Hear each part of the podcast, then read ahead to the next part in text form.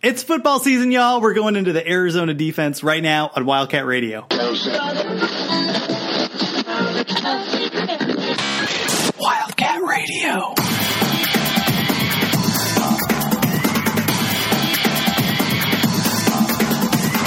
Welcome back, Wildcats, to Wildcat Radio, the most interesting podcast in your face, covering Arizona football, Arizona basketball, and Arizona recruiting. This is Brian Conger. Thanks for listening. You can subscribe to the podcast for free on iTunes, Google Play, TuneIn Radio, Spotify, you name it. We are there. Follow us on Twitter at Wildcat Radio AZ, on Facebook at Wildcat Radio AZ, and visit our website, wildcatradioaz.com. Rob's putting up a lot of sleazy stuff there still during football season. um, I am joined as, not as always, I'm joined finally by the man, the I myth, know, the right? legend on the East Coast. By, by uh, how, how is the East Yeah, Coast? um, it is hot and humid. It's about 89 degrees. I'm actually in Clemson country, believe it or not. So um, it's weird to be surrounded by a good football team and a bunch of rabid fans that have a good football team to root for. Get some of that money from Dabo while you're out there. He's got enough to give around. Let's get us some microphones. yeah, he's he's got plenty. He doesn't need it. And you know what? The way things are going, DJ Uiagalelei, who just committed uh, and actually beat out Oregon, that quarterback out of uh, St. John Bosco, Ah. he probably got quite a bit of money as well. I would assume. yeah, especially out of a. We're not going to talk FBI this this week, I promise. But uh, after after those reports about Clemson with people in nice suits and briefcases, uh, you never know now. yep. Yeah, you never know. You never know who the bagmen are. hey, um, so that quarterback visited Arizona because he's, I think, the nephew of uh, our defensive line coach. Yeah, and and he visited. I want to say he visited well, way back when with one of his uh, first visits. I mean, that was probably seven, eight months ago. I mean, it did, did. You didn't really think we had a shot with him, did you? I thought maybe because of Sumlin. I mean, this was right when Sumlin had decided he was coaching at Arizona, plus the the family connection. I just thought, well, Yeah. you know, you never know. Like, you know, he he's pulled a couple players out of his hat, and um, and those dreams were quickly dashed when he like we Yeah. weren't in his top twenty, basically.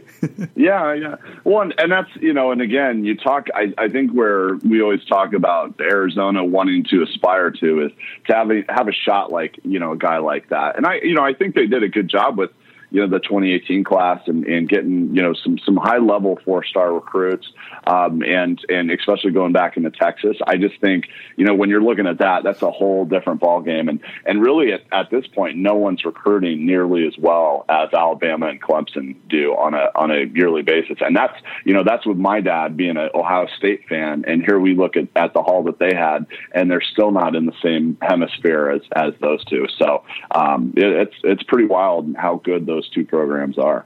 It's amazing, and it makes me miss football so much because even when you have teams like Ohio State and Alabama and Clemson, maybe let's let's set Alabama and Clemson a little further away, but teams like Ohio State and kind of that second tier of super super elite talent, you still Yeah. have teams like Indiana, you know, and like Kansas State, like you know they get those upsets. Iowa State comes, you know, just barrels through Oklahoma, and it just makes the sport so fun. And I am so excited to talk about football. So we, if if you haven't listened to our last podcast, Rob and I went over Arizona's offensive.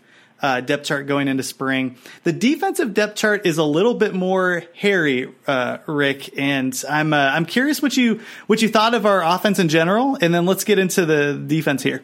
Yeah, well, I I think offensively, um, you know, I, I, you and Rob had alluded to the fact that I think the offensive line is probably the biggest question mark next to our, our wide receiver core. And, you know, honestly, I think, like you guys had said, you know, I don't think the, the wide receiver core um, is is poised to have, you know, kind of a subpar season. I think they're going to have a breakout season. I think they'll probably find two or three guys that can step in right away and be real contributors and real factors and hopefully separate from a uh, damn defensive back once in a while. Um, so I'm really excited to see how that group does. I think offensively, you know, going back to the offensive line, um, you know, we've got, I think, a really capable starting five. I think where it gets hairy is that we don't have any depth, and we're we're you know without a doubt going to lose you know two or three of those guys sometime during the season for at least a game or two because that's the way it always works out. So they're really going to have to shuffle it around and and do some good things. But um, I do like our new offensive line coach. I think he's going to be um, you know really special, and and again, I think a guy that potentially would you know look at moving on to a, a bigger program a couple years down the road if if they keep things rolling. But um, I'm I'm really encouraged. I, I I know that you know there's there's some question marks out there, but um, you know we've got a lot of talent coming back. You would hope Khalil Tate steadies the ship um, and makes smart decisions, even though the spring game was a little hairy. Um, I, I I just think that that they're poised um, to you know put up the numbers more consistently, and I I'm hoping that that leads uh, hopefully to a couple couple more wins this season, so we can uh, be bowl eligible again. Yeah, hope springs into uh, eternal, and one of the things that I like about the Arizona football program going into this season is that the expectations are like moderately high, but not super high. Right with Arizona basketball, it's yeah. if we don't make the Final Four, it's a disappointment, and there have been 20 years of, disappoint- of disappointment. So a long, a long time of disappointment on that front.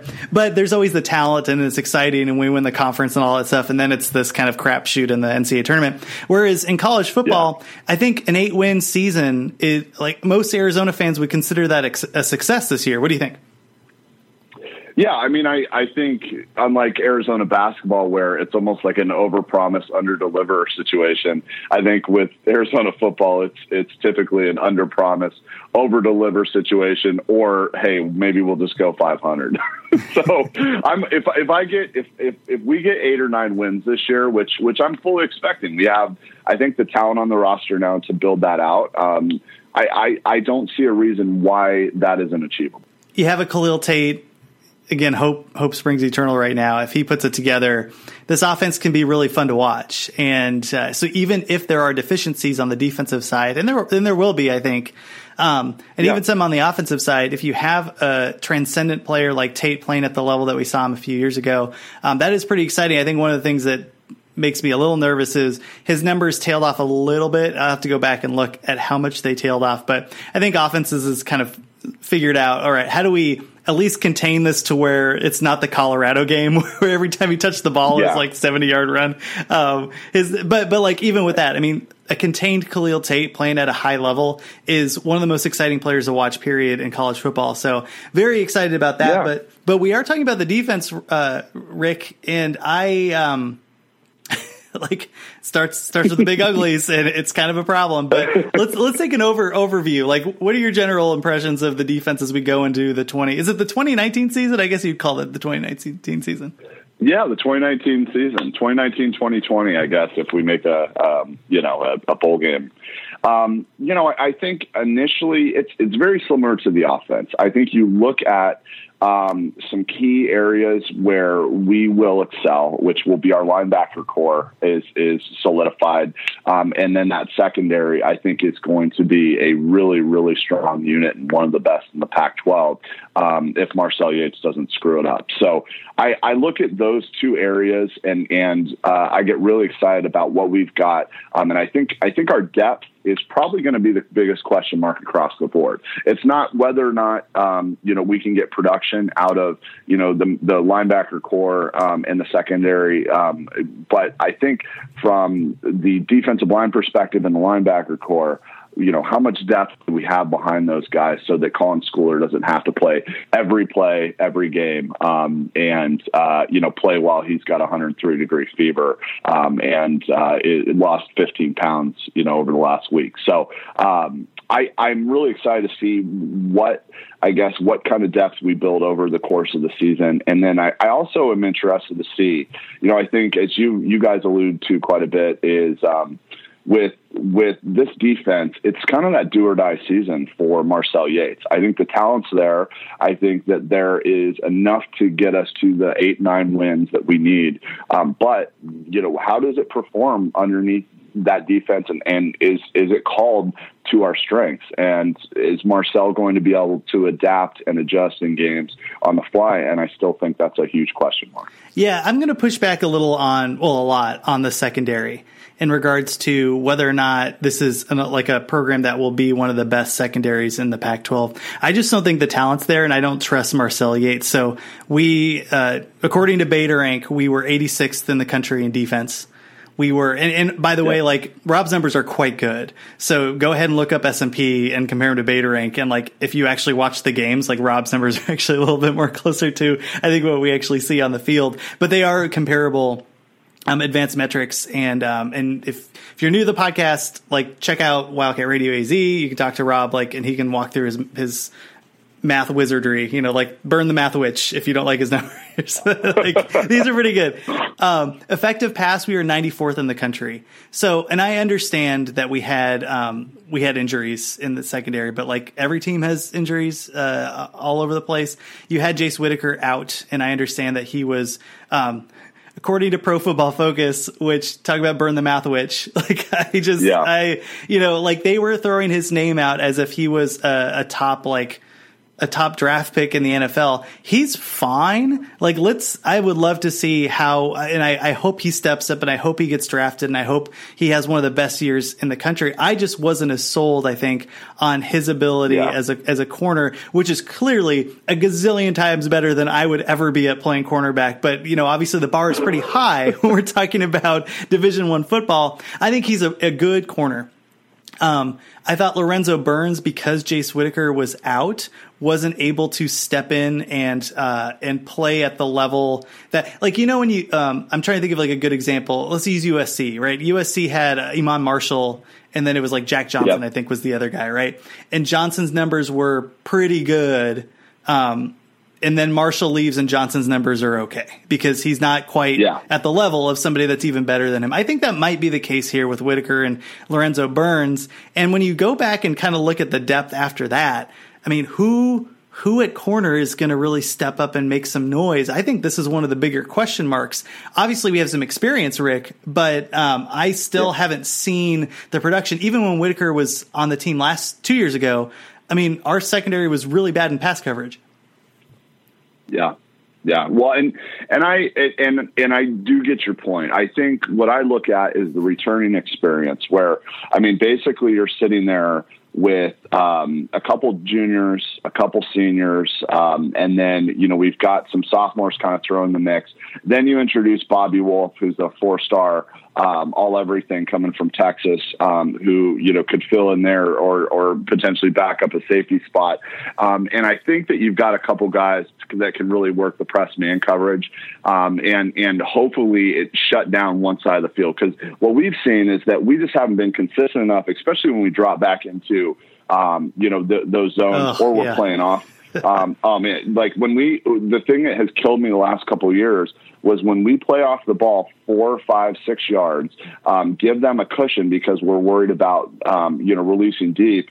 And um, all of a sudden they break over the middle for 15, 20 yards um, and can convert a first down um, on third down. And, and we've, and, and I, I don't know what the beta rank is. Obviously, you know, we don't have Rob on, but over the last couple of years, I would venture to guess our third down efficiency in terms of, you know, getting teams off the field is, is one of the worst in, in the country. I'm glad you um, asked. I, I'm glad you asked, Rick. It's 81st. Yeah. It was 81st last year. Yep. Yep, and it's and it shows, um, and it showed the last few years. And so, you know, again, I, I think you know, I do understand your concern, and I and I think that there are definitely some question marks. But I wouldn't be surprised if um, if we find you know three or four guys that rotationally can can um, really do a nice job this year and come into their own. Uh, you know, when we when we you know have have some significant, I I would say situations where they have to step up, um, and you know they're forced to play that man on man on man coverage, um, and you know we'll we'll see what happens. But but I think it's going to be interesting. Yeah, I'm with you on the, and I think you make a good point in regards to the actual experience that we have. Obviously, the corners are going to be better this year than they were last year. We were playing, I think we played two freshmen, right? We played, uh, I think yeah. McKenzie Barnes. Hausman. so we had like a rotation of Malik Hausman, um, and then uh, Hearn was in there a little bit. Um, and then who's the kid that just transferred to? I forget his name. I mean, it was kind of like uh, you know cornerback by committee. Yeah, and and now you return you turn somebody like uh, like Jace Whitaker, you have Lorenzo Burns, so those those positions are probably locked down.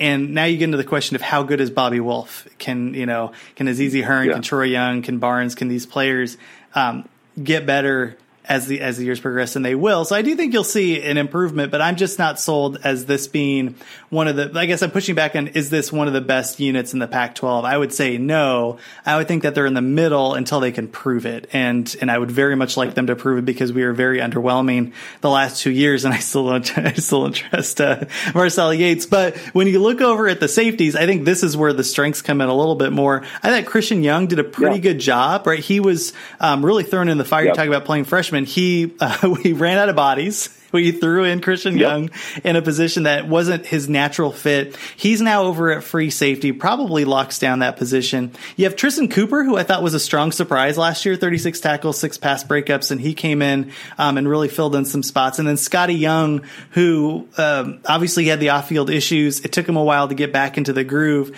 and those first two games were kind of rough watching him play. like there's the there's I forget oh my gosh. there's like a play when um, when the batteries go dead on like your Xbox and you're playing like safety. you're just standing there. The guy blows by where a touchdown. That happened literally in real life with Scotty Young. But I think at the end of oh, the man. year, he put it together. Yeah, yeah. Do you remember the Houston game where they were just throwing bombs oh over the gosh. top? And finally, I mean, it was it, it, like, and that was against our basically our first team safety group, um, you know, for the first half of that game. So, uh, it was it was rough at times. But yeah, I think well, and, and you know, we talk about. Um, you know, I think the secondary in two parts. And and when you're talking about the safety group, um, it's really interesting that you know you look at at names like uh, Chacho uh, Loa. Remember when he was getting recruited as like a linebacker and he was a four star going to Utah, and that seemed like just yesterday, and now he's a senior. That's crazy. I mean, I just it's it, it's crazy, right? It's uh, so you know you look at the group, and I think you got Christian Young and, and Scotty Young Jr um, as your starters. And you know, I'm I'm really excited to see what Scotty does with a full year under um, his belt of not being suspended, not being hurt. Um, I think that that's going to be, you know, something that you're. I think you're going to see a lot of growth come from him, um, even more so than what you saw last year once he finally got on the field. And and I'm really excited to see how he matures and he grows um, to kind of be the leader for the the defense on the back end. I think Christian Young, um, as you said, is is a star in the making, and you know, potentially um, down the road a draft pick at 6'1", 209 pounds. You know, if he adds another 10 pounds, he's going to be, um, you know, a really, really nice prospect. And then you got, you got guys that have filled in, um, in short periods, you know, Rhedi Short, Chacho, as we, um, discussed Tristan Cooper. Um, you, I think the depth is not a concern here. I think where where you're really looking for um, you know the production to show is you know if we have to flex and run you know one more of these guys on, or we have to get you know a, um, a, a you know we open up that rotation a little bit. I think that we're going to see um, you know who had the potential to kind of um, you know branch out, especially when we get better cornerback play um, and and potentially create some um, you know some turnover situations, which we've really lacked in the last couple of years. So in the past defense, let's say we were in the 90s uh, this past mm-hmm. year, what would be an acceptable lowest point? Like what's what's the floor for uh, the acceptable floor for Arizona secondary? In terms of what our beta rank would look like? Yeah, or just it would be the advanced metrics yeah. for our past defense. I mean, I would say you you'd want to see us move up. Uh, I would say ten to fifteen spots, ideally.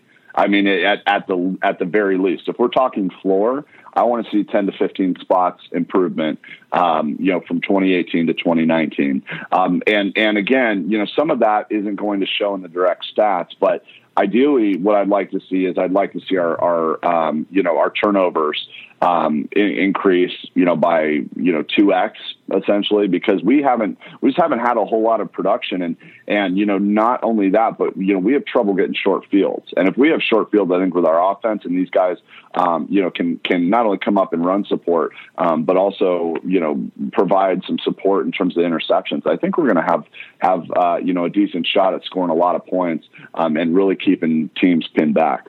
I just think if we're 75th um, in pass defense, I want Yates gone because he he just moved over from oh, yeah. linebacker coach to coaching the safeties right now. Like it's, it, yeah. it's all been on him. And now it's all all on him with a backpack. Basically, you know, you well, need to get these people playing well. Well, you you did ask me floor, so I mean, if I'm going for floor, I mean, I, that has to be the floor. And again, as we as we we discussed, it's kind of put up or shut up from Marcel Yates.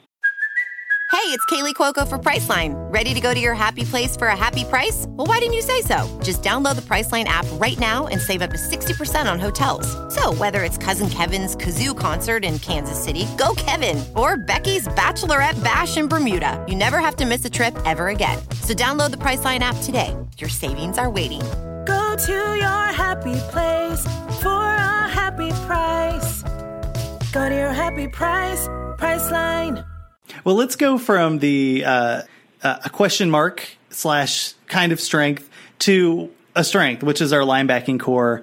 And uh, one of the things, and I should give a big digital high five to uh, to Michael Lev again for really just d- diving deep and, and, providing some some nuggets that I hadn't really thought of before. So our linebacking coach is. Uh, I gotta, I gotta remember the guy's name, but we have a new linebacking coach. Oh, John Rushing, and yep. he's never coached linebackers before. He has coached the NFL. He's done quality control in the NFL. He has coached secondary. He has coached corners. He has not coached the linebackers. Uh, again, Yates moves from coaching the linebackers to coaching the safeties. And uh, but with all that said, John Rushing has Colin Schooler who had 119 tackles, 21 and a half tackles for a loss, four uh, pass breakups, five quarterback hurries, and a forced fumble. Ball out, young man. That is awesome. I know, Mr. Schooler, you listen to this podcast. Shouts to your entire family. You, you, sir, have raised a beast. I'm so excited to watch him play uh, in the coming year, Rick. Yeah, how about his brother too up at Oregon? I mean, his brother looks like he's going to be a top-notch guy for them this year um, on that receiving core. So that's a that's a damn good family. I you know with Colin, uh, here's a question for you: Why, uh, to me, he this was an All Pac-12 performer last year, yet he still didn't get the votes to to be an All All Pac-12 guy. Why why do you think that is?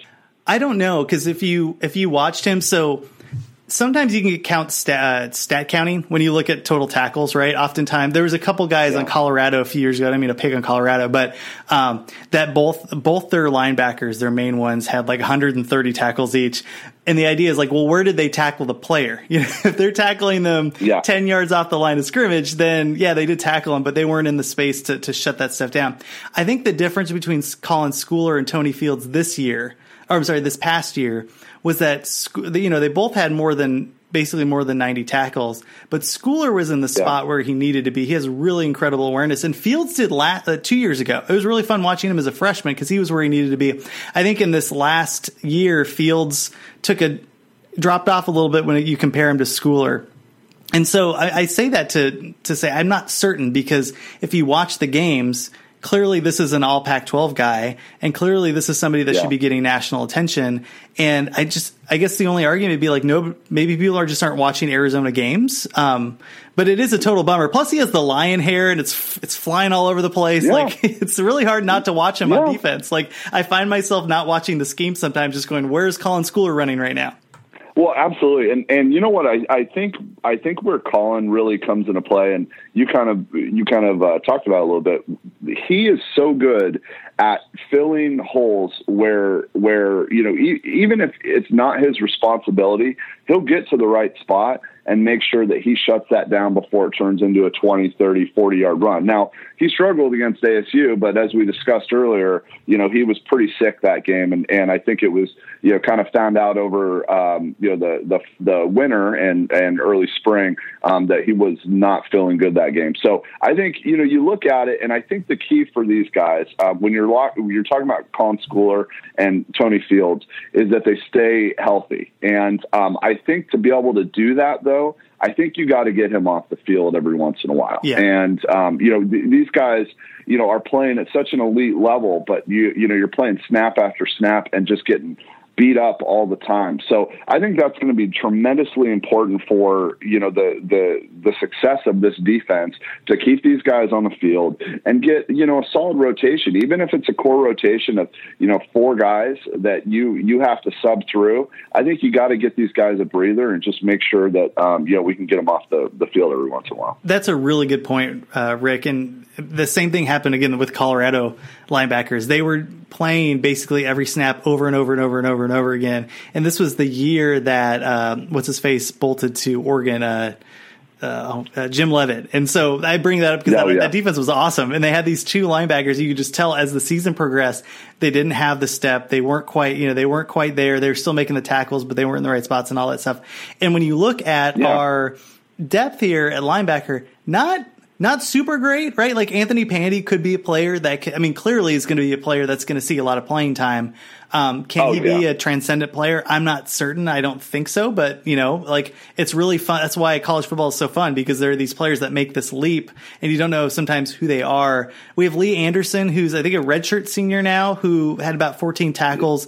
And then after that, it's like David Coleman, who, I mean, like that's kind of it, right? Like who's going to Yeah. fill that spot?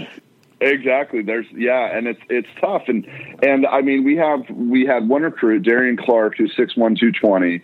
Um, by all accounts, I think that they were planning on trying to redshirt him, and so you know you're really looking at a rotation of Colin Schooler, Tony Fields, and then I think Anthony Pandy. And from all indications, especially with Michael Lev, um, you know watching a lot of spring practice, um, they Anthony Pandy is a guy that I think all of us should watch out for in terms of having explosive um, year this year and really coming on um, you know, as a as as a junior as well. So I, you know, I, I, in my opinion, if if we are getting down to um, uh, Davon Col- Coleman and then uh, Isaiah Johnson and Lee Anderson the third for heavy minutes, we're in real trouble. Um, and and again, I think what you've seen as well, at least on the recruiting side of things, is in 2020 we need to have at least two or three linebackers brought in, and I think that's been a real point of emphasis by the staff. Yeah, well, we had the grad transfer, not the grad transfer, the regular transfer from Texas A&M, who um, said a number of, uh, I think, allegedly unseemly things, and he was gone. So I thought that that would have been a really good, Yes. you know, anchor for that depth. I mean, maybe he starts, maybe he doesn't. I think he would have started. Tony Fields, a lot smaller than um, than his numbers indicate, right? He plays with heart, he plays Yep. hard, um, but he's not the biggest guy on the field. And when you bring in somebody that just Yeah. has that prototypical body and stuff, um, so yeah, I'm a little worried. And you make a really good point for this coming recruiting class. That's something to keep a lookout for. Is is Kevin Sumlin and is Marcel Yates if he's still around? I don't think he's going to be around. But um, if they bring in some really solid linebacking uh, folks, the the good thing is, uh, I think it's uh, Kwabena Watson is. I just asked Lev this right now, and he's moving over to the edge rusher, which is like kind of a linebacker. You know, so like I think we have. I mean, he is. He came in with a ton of. Uh, he came out of Fresno, Oh, a ton of his- pedigree. He's one of our better recruits, right? his film was awesome. I don't know if you got a chance to see it, but um, I mean, he was he was tearing people up um, at that linebacker spot. Um, and I mean, I not only a great edge rusher, but you know, great tackler and a huge motor. So I wouldn't be surprised if if you know they're lacking a little bit of depth if they.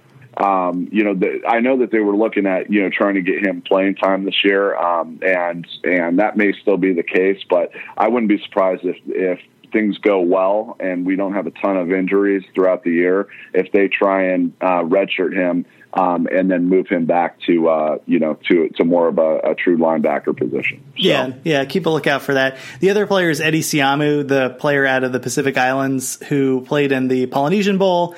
Um, I I didn't see a lot of his tape, so I can't really put a finger on whether or not he's going to start this year. I doubt it, and uh, but you never know. Like if we get really thin, we have a couple injuries. It'd be interesting to see. Um, obviously, I think uh, Kwabena Watson would be a much more likely player to fill in if there's time to be had there. But definitely a position of need in the coming recruiting classes. Tell me something good. I'm trying not to be negative here, but uh, but I, No, I I think no, I, I think it's really you know we we talk about impact guys, and I think that you know this is the third year that linebacking core has been together, and you know you look at continuity and you look at um, you know what you know a strength not only with you know that that you know basically back seven but you you also look at the front four and i think that you know while for arizona fans while there were some losses that we're going to have to overcome and, and i think congratulations to you know guys like pj johnson who you know are getting a shot in the league with the lions um, you know that made a huge impact last year for us. I think where where this year is going to to surprise some fans is i think that there are going to be some guys that maybe you've heard of maybe you haven't but i think there's going to be some guys that emerge for us and really start start to build, um, you know, a, a, you know basically a good base uh, for this defense moving forward. And whether or not you know Marcel Yates is here, they'll have the talent to work with that. I don't think Rich Rodriguez was, um, you know, typically recruiting on that side of the ball. And so I'm really excited to see what they do. It'll be interesting to see. Let's move to the edge rushers here, where there is some stability yeah. and there's some depth. We have Jalen Harris, who was um, a bit of a revelation last year, playing at the stud, which is kind of like that hybrid um, edge rusher slash linebacker. You can do some funky stuff. 27 tackles, four tackles for a loss, quarterback hurry, and a pass breakup. Um, on the other side, you have JB Brown, who had seven and a half tackles for loss and 30 tackles. Um, he was actually slated at linebacker and moved over to the defensive end. So I guess like if you really, really want to dig into the barrel, there's another person that you can pull back. I doubt that that's going to happen though. We'll have to check out. It didn't seem like yeah. that was the case. Um, yeah. And then, and then backing up, so you have Justin Belknap who, um, started last year and they got injured, and that was when JB Brown filled in for him. You had uh, Kylan mm-hmm. Wilborn, who just fell off the face of the earth. What happened, Rick? I had no idea. I mean, I, I know the emergence of Jalen Harris, you know, hurt him a little bit, but I mean, he was he was pretty silent. Um, he got his bell rung a, a couple times as well, especially his freshman year. Um, and I know that that you know that obviously they're not going to release injury reports willy nilly, and, and Kevin Sumlin's kind of notorious for that.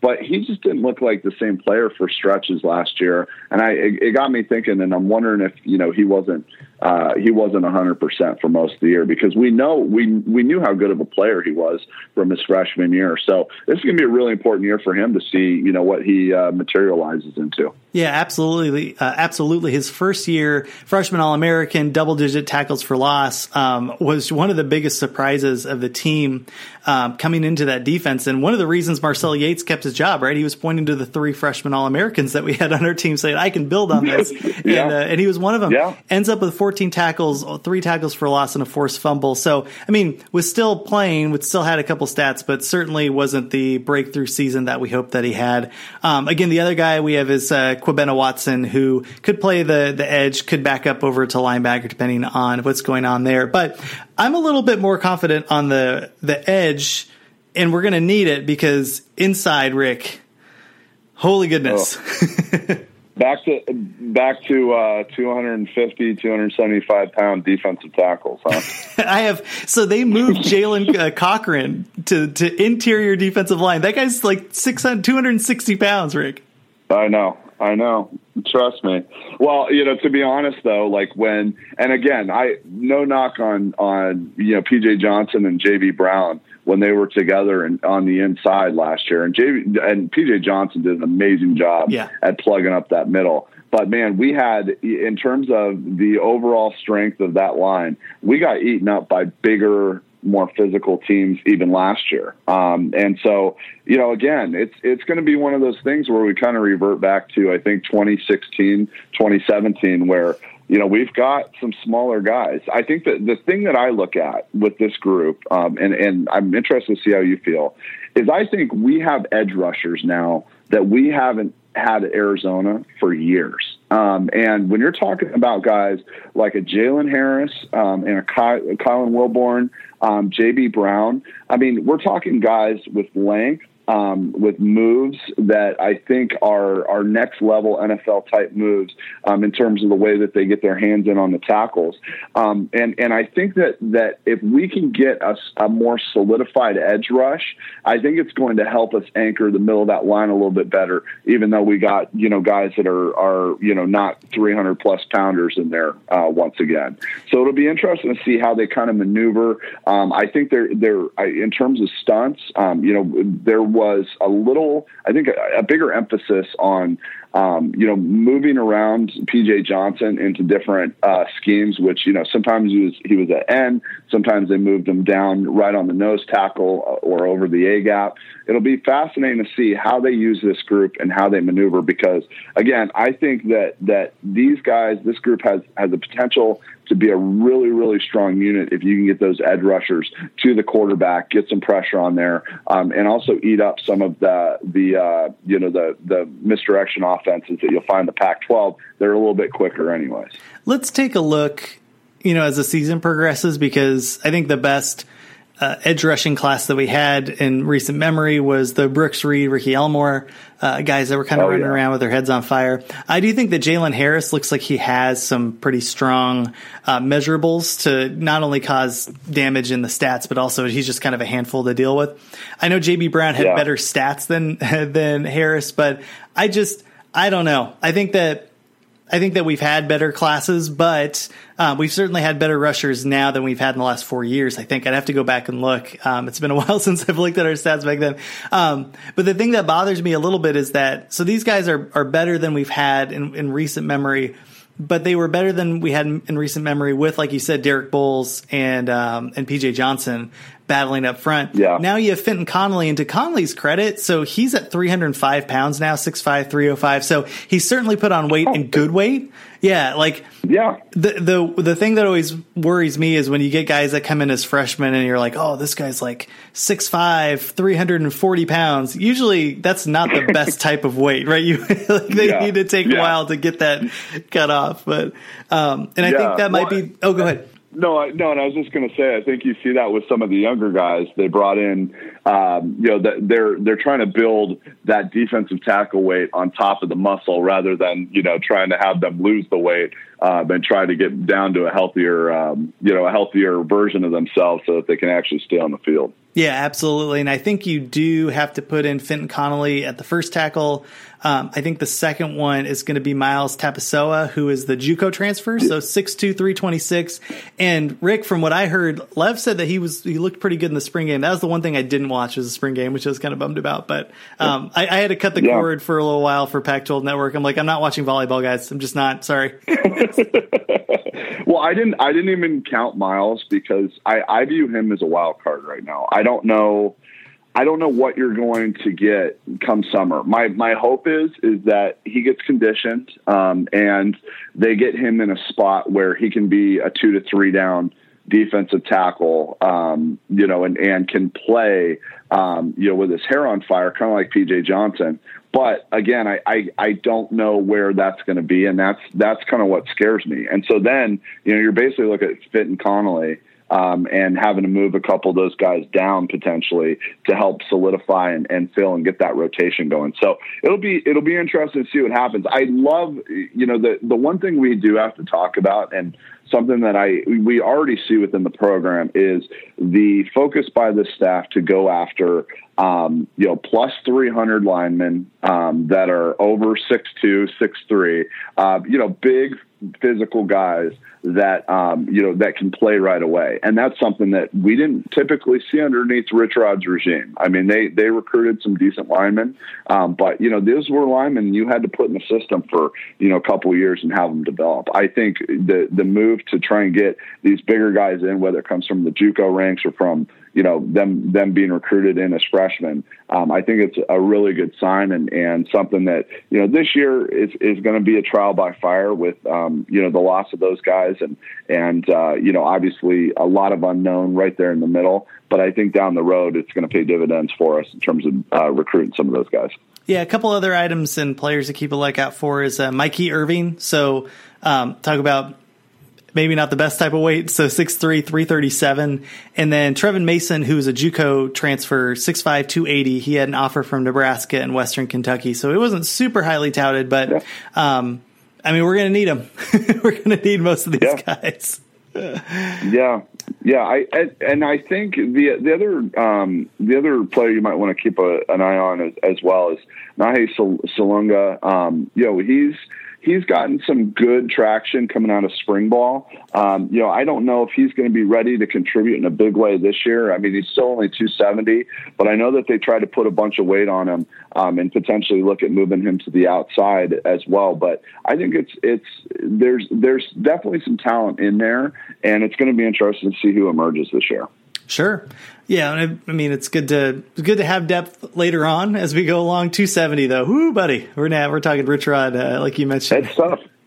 I know. Well, you know what? If you get and and you know, I think the other thing for Arizona fans is Um, I, I think one thing we'll pay attention to is what groupings they stick in there in terms of, you know, do, on third down, if we're looking at, you know, a plus five situation where, you know, it's third down and seven, are they going to run in a speedier group into that, that, uh, you know, that defensive line? Um, or are they going to try and establish, you know, a set group of starters and a, and a small rotation to keep in there for, you know, all three downs? And I, I think that's something that, you know, we haven't seen, at least last year, we haven't seen Marcel Yates really explore because, you know, he left PJ Johnson in for a long periods of time, JB Brown, you know, some of those starters. I think this year, you know, because it's kind of a trial by fire, there's more of an opportunity for us to kind of experiment a little bit and figure out, um, you know, if we can get a better pass rush by getting some of the smaller guys in, and then on first and second down, if we put the beef in the middle um, and see what sticks.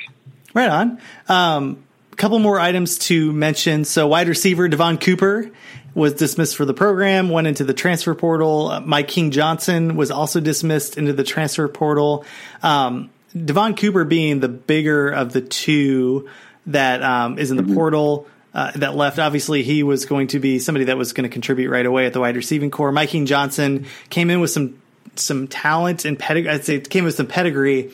Never really saw the yeah. field. Um, was kind of a disappointment on that front. So hopefully, uh, the best of luck to them as they move on to different teams. I hope they get some playing time elsewhere. Uh, any what, what else should we talk about? Anything else you want to you want to cover here, Rick?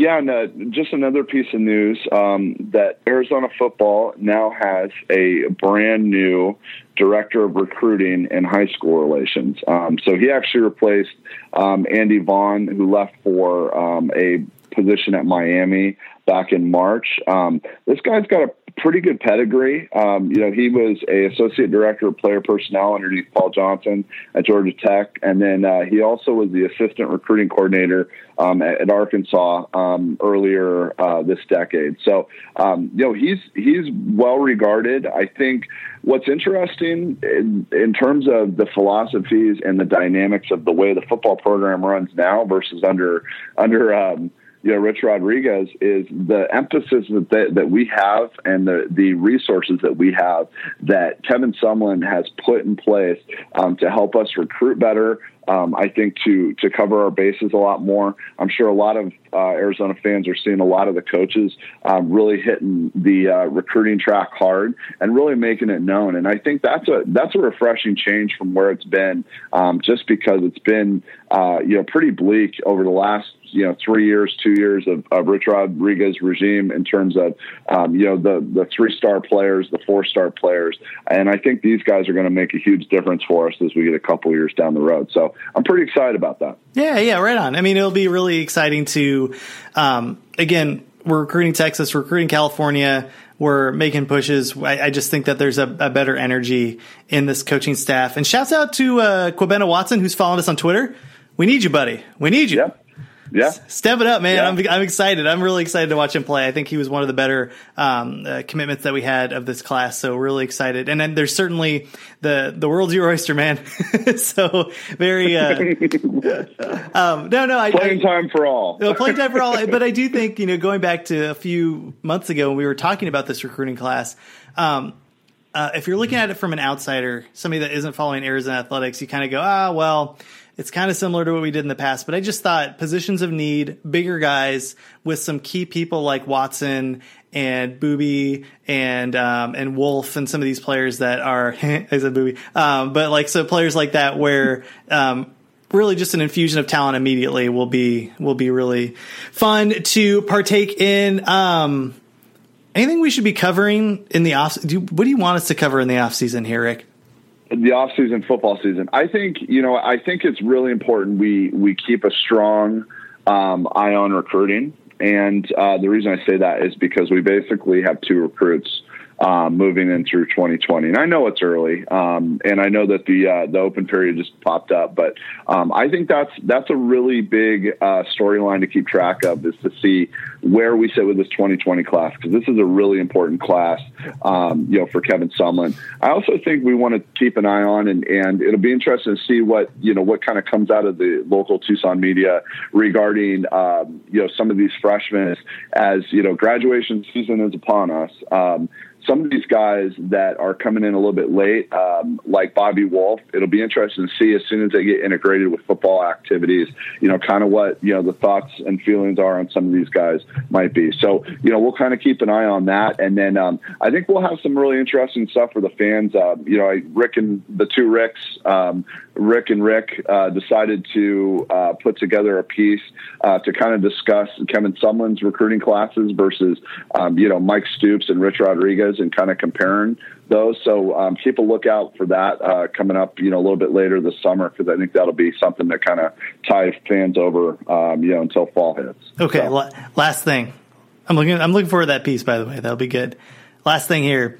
Let's go through Arizona's away schedule and see if there's a couple games that we want to pick out for a trip here. so, I mean, like, I would love to do Hawaii, but I just it's gonna like it's too expensive. I can't oh, I can't man. justify spending that much on a football game. I don't. You know what? I here's the thing though. I do have a companion fare uh, with Alaska, so um, maybe we could swing something like that. Okay. Okay. Yeah. Let me. Um, what maybe we don't kill that one so early because I think I think we might be able to to take a look at that. Okay, okay. So that's August twenty fourth. Let's put that in the the best case scenario here. okay, perfect. Um, so at Colorado, we can go chill okay. with our friends at the Free Ball Podcast. Um, yep. At Stanford, we could uh, yeah we could study in in a library. Uh, beautiful campus. Well, we're going. Yeah. Oh, beautiful. Well, and and we're going to Oregon. Yeah. Because uh, you know we live right here, so that makes sense. And then at Oregon State, I'm trying to or, look, or at at Arizona yeah. State. That's kind of it. Maybe maybe we try and hit USC though. Uh, USC sucks. Like it's that that the city sucks. it's crowded. LAX sucks. That stadium sucks. The team sucks. Like. I mean, we're we're kind of running out of options here, right? Because, like, I would say, you know, it's too bad. Well, it's not too bad because um, Washington always sucks it up when they come and play Arizona down in Tucson. So um, next year, though, like you know, Washington will be up up uh, in Seattle. That would be a really fun trip. So we, I think we've already got to circle that one. Um, but yeah, it's kind of a weird away schedule this year. I mean, there's not, you know, we're. I mean, I guess we could go to the ASU game. Um, I mean, that's still floating out there. I would much rather go to Palo Alto and go wine tasting like the day before and just just rage through Sonoma and Napa and then go to Palo Alto. Um, and I would I would rather drop five hundred dollars doing that than spend a penny in Los Angeles. here here is here is the thing that you can so going to the farm is fantastic. Although I, when I lived in the Bay Area, I went to three Arizona Stanford games and we got crushed every game. So I, I kind of have PTSD, but the tailgates were so epic because not only do Stanford fans never show up, but they don't really like the tailgate. So with all the the Arizona fans and Arizona alums that live in the Bay Area, you have a massive, massive group of Arizona fans that all somehow find each other um, and and then just you know create a huge block party. So I, I'm definitely for a Stanford trip, and and uh, I would not turn that down. Okay, well, we'll stay tuned. Stay tuned. I'll run the same question by the other gentleman too, but we usually try to do one away game a year, and um, I'm I'm thinking that we're definitely going to do Oregon. So if you want to go to Oregon, like just join us. Um, but yeah. Hawaii, Stanford, or Colorado. So keep a lookout. Yep. Keep a lookout. Okay. Yeah, absolutely, absolutely. Yeah, I, and I think I mean this year we're definitely definitely making two, maybe three um, away games. So we'll have to feel that out. But yeah, it should be a good slate. All right. Well, for everybody listening, thank you so much. Subscribe to the podcast for free um, on any podcast catcher, any podcast player that you have. Follow us on Twitter at Wildcat Radio AZ. Where can the fine people follow you, Rick Denice? Uh, you can find me on Twitter at R I C K D N S E. Um, and that's pretty much the only place I reside because I, I love the Twitter trolls. So that's where you can get me.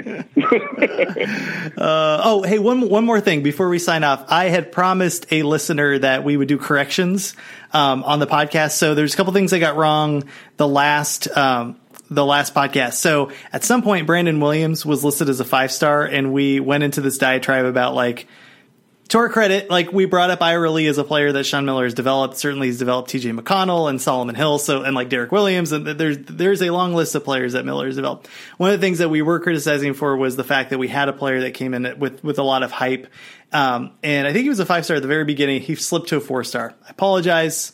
We did a long diatribe on that. I got that wrong, and I got something else wrong to be continued. I'll bring it up next podcast. But before I forget, I want to make sure to read that. I'm, I'm, sure we'll have some corrections off of this one too, since it is like midnight my time or midnight on the East Coast. So bear with us. Yeah, yes. Send any corrections to at Wildcat Radio AZ. The only thing you're not allowed to correct is our pronunciation. If Rick uh, Rick Powell oh. is not on the podcast. That's the only thing we're not you're not allowed to criticize here. So, I, I, mean, yeah, let, you're the one that corrects me all the time, so I'll take it from you, but not from uh, any of the uh, Arizona fans listening. all right. Well, thanks for coming on, Rick, and we will catch everybody next week.